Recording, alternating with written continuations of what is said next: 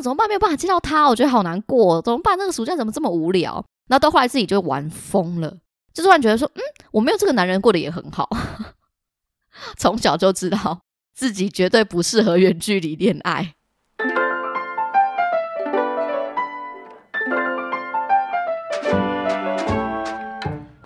Hello，大家好，欢迎收听《管不了这张嘴》，我是小赖。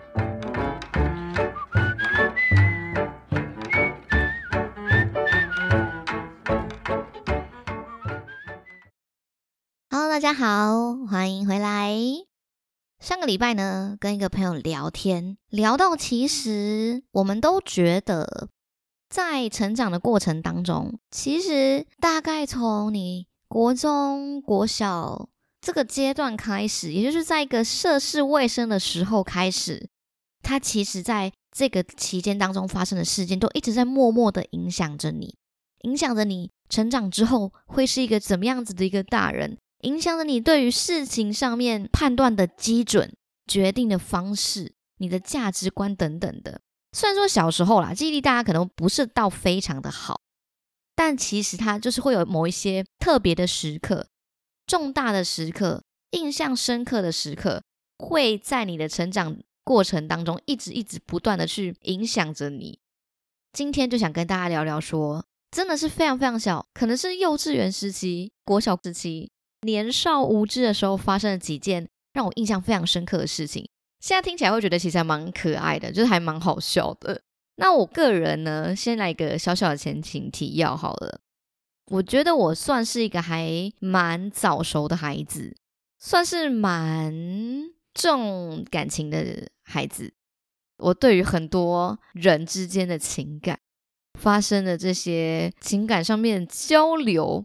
是还蛮在意，也对我来说好像是一个不可或缺的组成的元素，所以必须要说，这接下来跟大家分享这些故事，它真的就是默默的影响我在长大之后的感情观，甚至是可以给我说，给我一个非常非常大的当头棒喝。当然，必须要说，现在回头看这些故事啦，我还是会觉得说，哇。那时候真的是太太小了，你知道吗？那种纯爱的感觉，就真的真的太小了。大家打听就知道了，但就觉得非常惊讶，原来感情就在那个时候就开始萌芽，然后你开始对于这个世界有一个很新一步的认知。我当时讲到这些故事，可能其实我跟我身边的人大概都没有讲过，我妈大概也不知道这件事情，因为我觉得她真的是真的真的很很私密的一些小秘密。但现在想想，觉得说啊，人生也差不多到了一个时刻，就是你大概可以接受抛开自己的一些形象，然后拥抱自己，接受自己那些愚蠢的过去。好啦，那我们就准备开始喽。一开始要跟大家分享一个小故事，是我觉得大家应该完全没有想到过。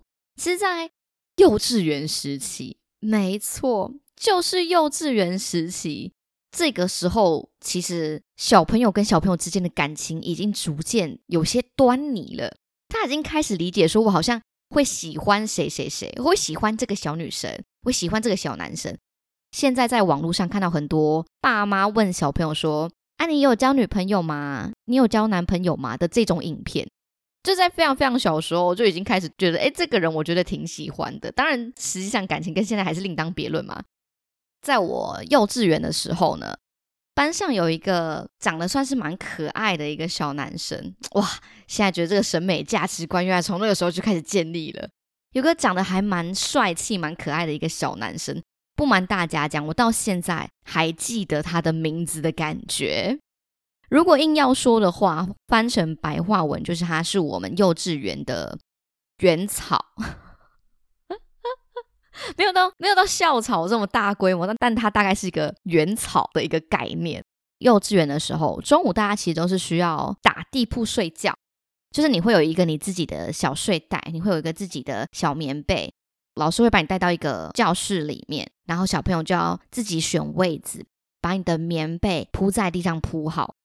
精彩的事情来了，在每次中午的时候。我们幼稚园都会上演一出后宫抢夺大戏，没错，因为每个女生、每个小女生都会想要跟那个小男生睡旁边。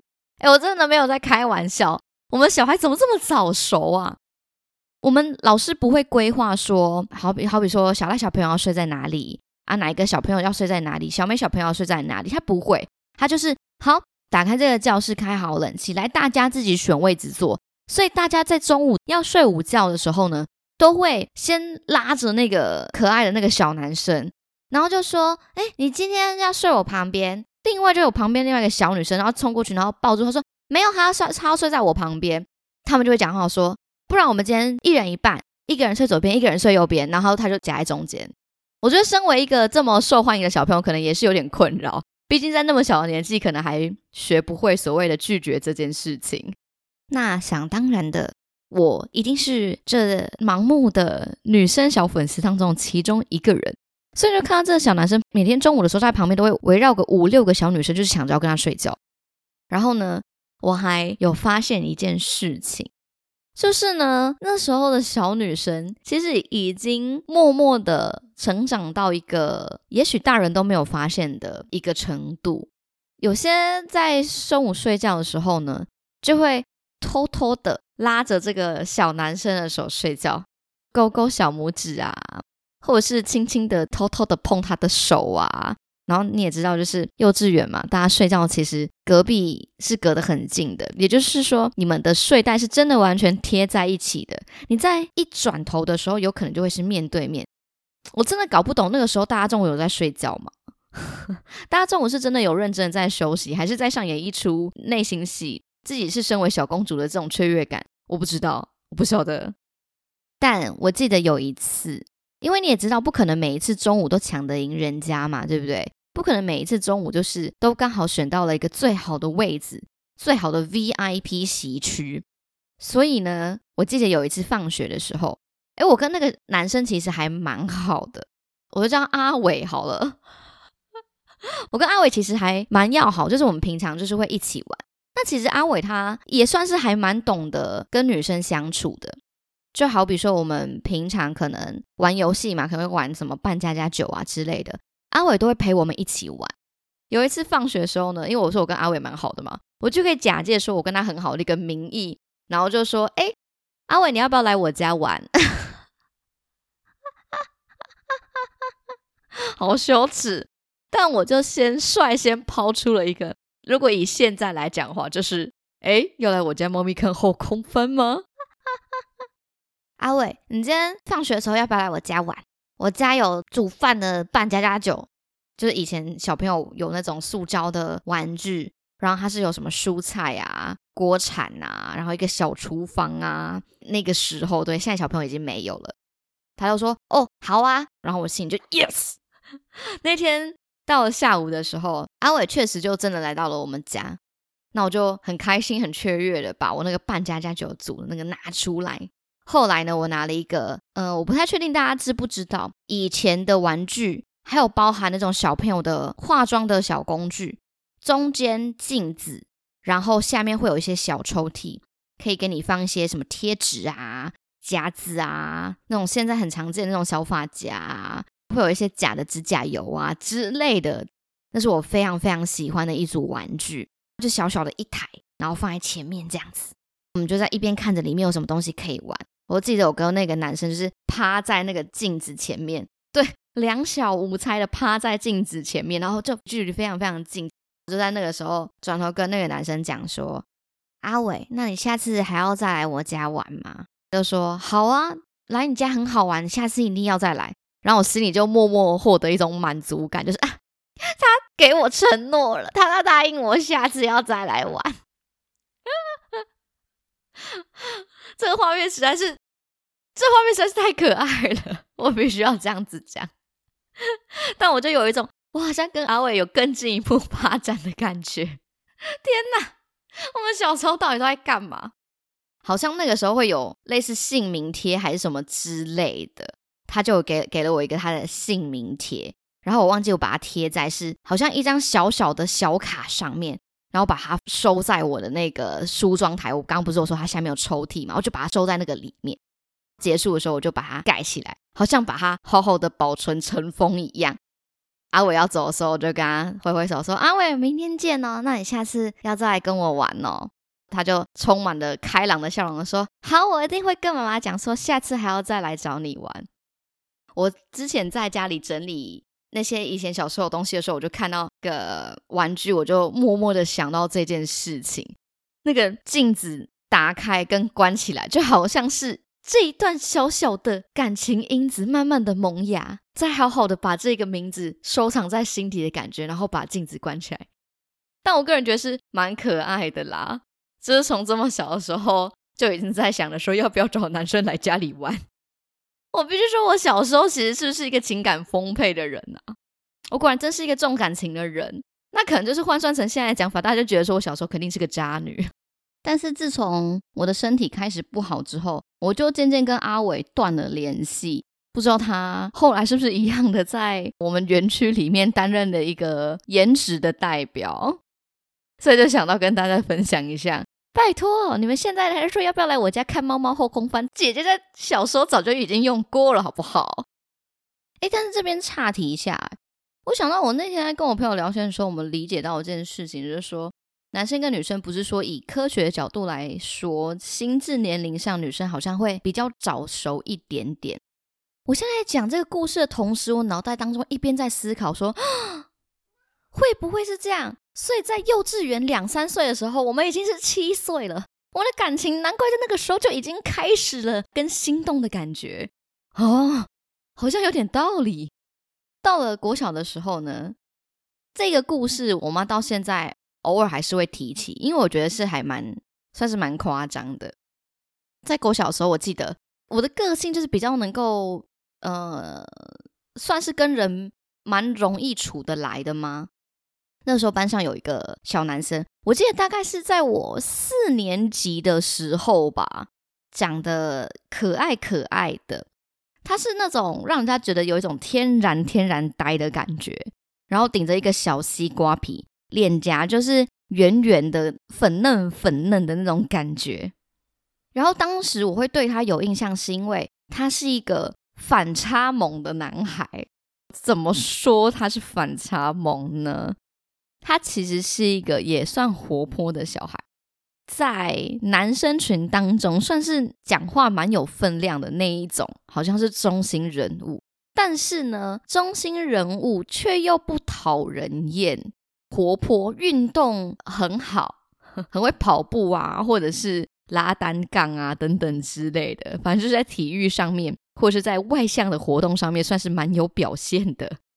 但他只要跟女生讲话的时候，就会是非常非常羞涩的那一种，就很反差。还有呢，就是他在老师眼中，那时候老师眼中就是一个小麻烦，会在那边玩来玩去、动来动去，然后会被老师骂的那一种。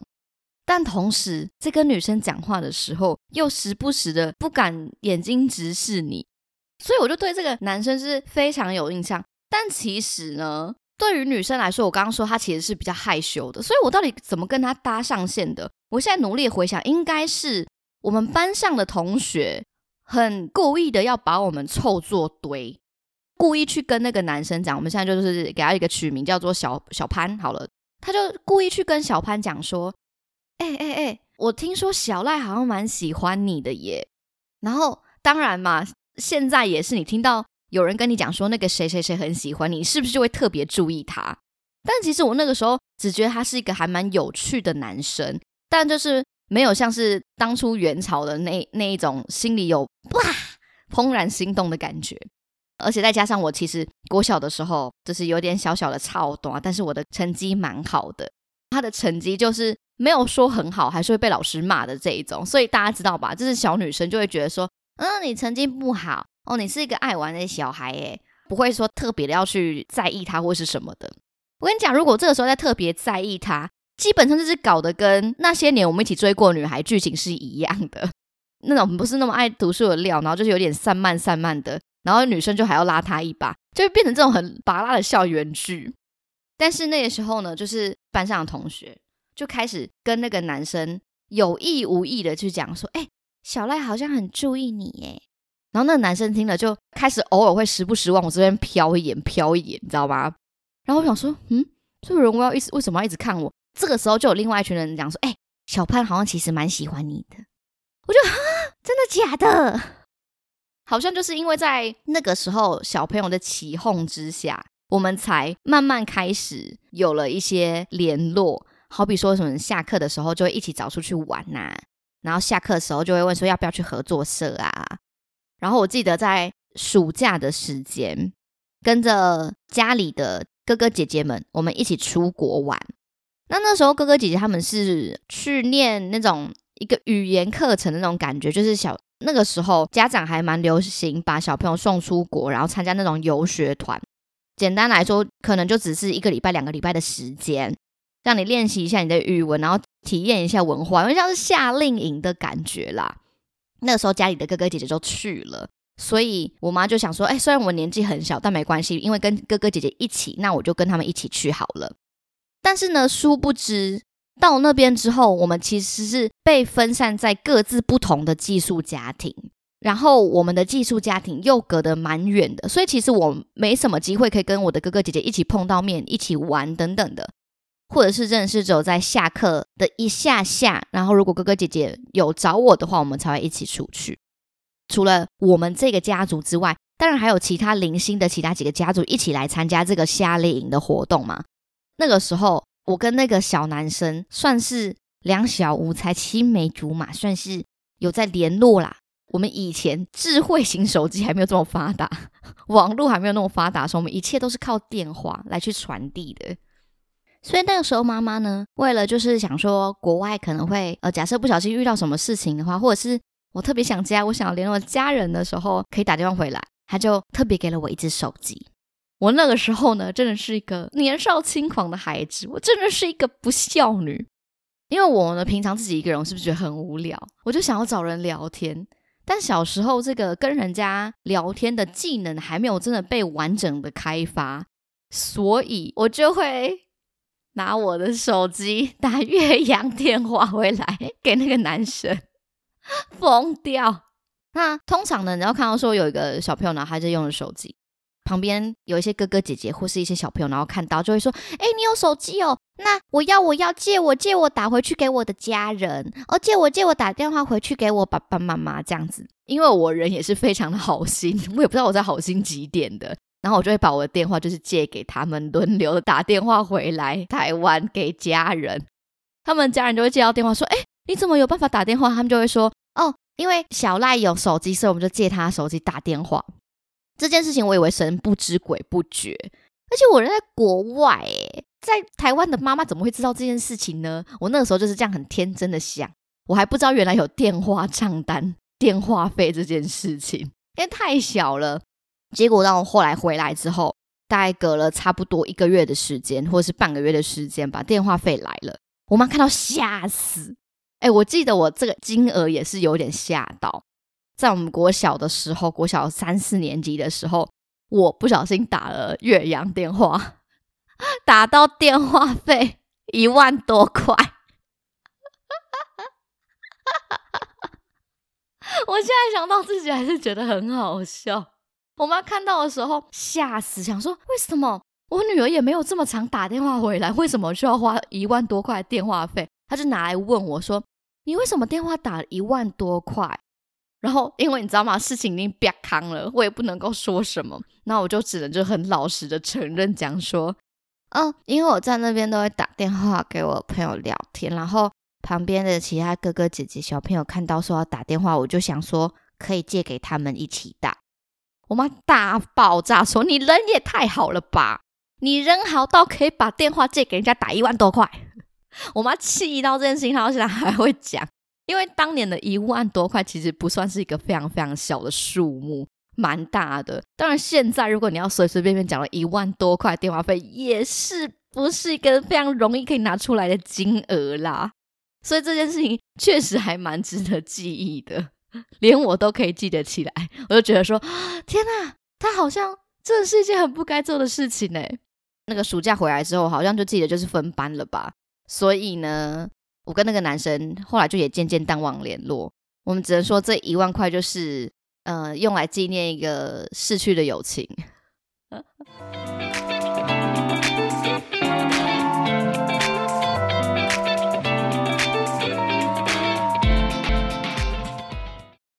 到了差不多你知道国小的五六年级的时候嘛，我们内心就会觉得说自己其实已经算是蛮成熟的了，还会就是笑笑看我说，哎天啊，对啊，我怎么会当初四年级的时候呢，还给朋友就是借打电话打了一万多块，但其实那个时候自己也才五六年级而已。五六年级的时候，我觉得这是基本上小朋友的感情已经算是呃算是 发展的蛮成熟的嘛，就是你已经开始有认知到这件事情了，你开始对于这个。世界上的道德评判标准，感情上面道德其实是开始可以辨别了。当然，我现在跟这位朋友还算是一个，就是还算是蛮蛮好的朋友啦。但是他那个时候真是讨厌我，讨厌到个不行。就大概是呃，我记得可能是五年级要升六年级的时候吧，在暑假前呢，因为我们班其实是比较特殊的体育的班级，所以其实我们一天会互相相处的时间很长。不管是从早上一开始跑步啊，然后一整天上课，然后有时候可能下午放学的时候还要再一起留下来练习，所以其实跟班上的同学感情都还算是蛮好的。那时候有一个男生跟我呢算是走的比较近一点，他除了在班上的跑步的体育非常的杰出之外，他自己还有在参加其他羽球的社团，在大家心目眼中算是非常的亮眼。就是大家都知道他的名声，甚至是几乎每一个人都会知道的那种程度哦。那刚好呢，我就跟他蛮合得来的。但是好景不长，大家知道小朋友的感情就是来得快，去得也快。过了差不多放暑假的时候嘛，一开始还会觉得说啊，怎么办？没有办法见到他，我觉得好难过，怎么办？那个暑假怎么这么无聊？然后到后来自己就玩疯了，就突然觉得说，嗯，我没有这个男人过得也很好。从小就知道。自己绝对不适合远距离恋爱。在那个暑假，因为没有办法去联络对方嘛，没有办法说这么常打电话，你知道，就是在家，就是家人都会看管着，就想说你也不能够太常去使用电话，太频繁的打电话给什么人。以前的观念还是小朋友就是认真读书，长大再谈恋爱，所以当然就是我一整个暑假都没有办法联络这个人。到了开学前之后，我就我就有一种大彻大悟，就觉得。其实这个人我也没有到这么真的那么的喜欢，看我真的我好坏哟。然后到了开学真的见到这个男生之后，我就对他有点失去了兴趣。我就后来就是跟他很明确的讲说，嗯，我觉得我好像没有这么喜欢你了，我们就这样子吧，我们就到此为止吧。完了，我是从小时候就开始在造孽，所以后来的感情路上就是稍微的比较颠簸一点。然后那个男生就超级的生气。我刚刚有说我们其实算是体育的班级嘛，所以他就也算是体育非常好的那种，就像是每一样体育项目他都算是很得心应手的。有一次呢，呃，体育课的时候，老师就带我们去玩了躲避球。躲避球呢，基本上就是分两队嘛，看谁先把另外一方阵营的人都全部打出局，那另外一边就赢了。那时候，因为我跟那个男生讲说，我好像没有这么喜欢你了。那个男生就是对我非常非常讨厌，他真的是怨恨我到一个不行，走路经过还会瞪我一眼、啐我一眼的那一种。我就想说，奇怪，这有什么好生气的？不就是这样子吗？人生总是要向前走的嘛。到了我们去打呃躲避球的时候嘛，我就好死不死的跟他分到了不同队。就完全给他抓到一个机会，是可以对我完全展开一个大肆的攻击。所以我那时候看到我跟他不同队的时候，我想说：看完蛋了，完蛋了，完蛋了，完蛋了！因为我算是还蛮会躲的。后来应该已经只剩下一两个、两三只小猫的时候，我就是其中一个。我完完全全可以看到他接下来就是拿到那颗球，准备要把你 KO 出场的时候，他拿了那个球，用他的手指比了我，就是说我会把你打出去。很猛力的往前这样丢过来，那个球速之可怕，我觉得我自己就要战死在躲避球场上面了，我怕到不行。哇靠！我真是吓到直接哭出来哎！我忘记我实际上到底有没有被打中了，但是我就记得我接下来就是开始大哭嚎啕大哭，因为我真的吓到，真的是因为这个举动跟这种压力。吓到一个美丁美当，因为我后来在场边大哭嘛，我的朋友就跑来就是关心我说：“哎，怎么了？发生什么事情了？呃，为什么哭得这么难过？”但其实我有点不太好意思跟大家讲说，这一切都是因为只是我们两个之间的感情出了问题，所以导致大家这么大的轰动。我实在也是讲不出口，毕竟我那个时候还是有点面子的，所以我就只能在旁边就是哭泣讲说没有，只是觉得那个男生刚刚丢球，然后又好像要把我杀掉的样子，我觉得很凶很可怕。那时候女生嘛，就跑回去就是责骂那个男生，说你干嘛要这样对小赖？你干嘛要对人家那么凶？什么等等之类的。然后他就一副就是很无所谓样子，说没有啊，打躲避球不就是这样子玩的吗？然后就一副好像很占有优势，就哼，你怕了吧的那种感觉。从那次之后，我就深刻的学到了一个教训，我就变成了不敢这么直接的跟人家拒绝的一个人。那种体贴他人的这种心情，就慢慢慢慢的被建立起来，就觉得说啊，好像真的我不应该这样子，但是怎么办？我这这感情的事情也勉强不来的，对吧？你各位，这这是是是这样子吧？但我内心就会觉得说啊，好像有一点小小责怪自己，也许应该用更成熟的方式来解决这种感情的问题，应该不是好像我只要讲出了一句话之后，拍拍屁股就一切都没有问题了。应该有什么问题，就应该要好好可以坐下来对谈。所以我到现在还是觉得是这样，能够对谈的感情，能够沟通的一个感情，不管是友谊，不管是爱情、亲情，沟通都是一件非常非常重要的事情，也是一个一生的课题。大家需要好好的思考，好好的学习，好好的训练，跟好好的实战，不然就会落得像是我小时候的下场哦。所以就是从那次之后呢，获得了一些人生的体悟。在感情观上面有一个大幅的提升，在成熟度上面也有一个大大的要进，所以我觉得在回顾这些之前的一些小时候两小无猜的时代的时候，还是觉得发现了蛮可爱的发展跟成长。不知道大家在小时候有没有碰过这种两小无猜的时代？后来可能不小心也是像我一样反目成仇，但我们现在真的已经和好了啦，我们就是讲开了，一切都是萍水相逢，一切都趋于平静了。但大家有这样的经验吗？自己小时候有没有一些比较深刻的感情故事？友情的也好。好了，那这就是今天分跟大家分享故事，我的人生观，我的人成长体悟，希望大家也能够获得一些 获得一些乐趣，或是也有让你回想到一些事情，也说不定。那我们就管不了这张嘴，下次见喽，拜拜。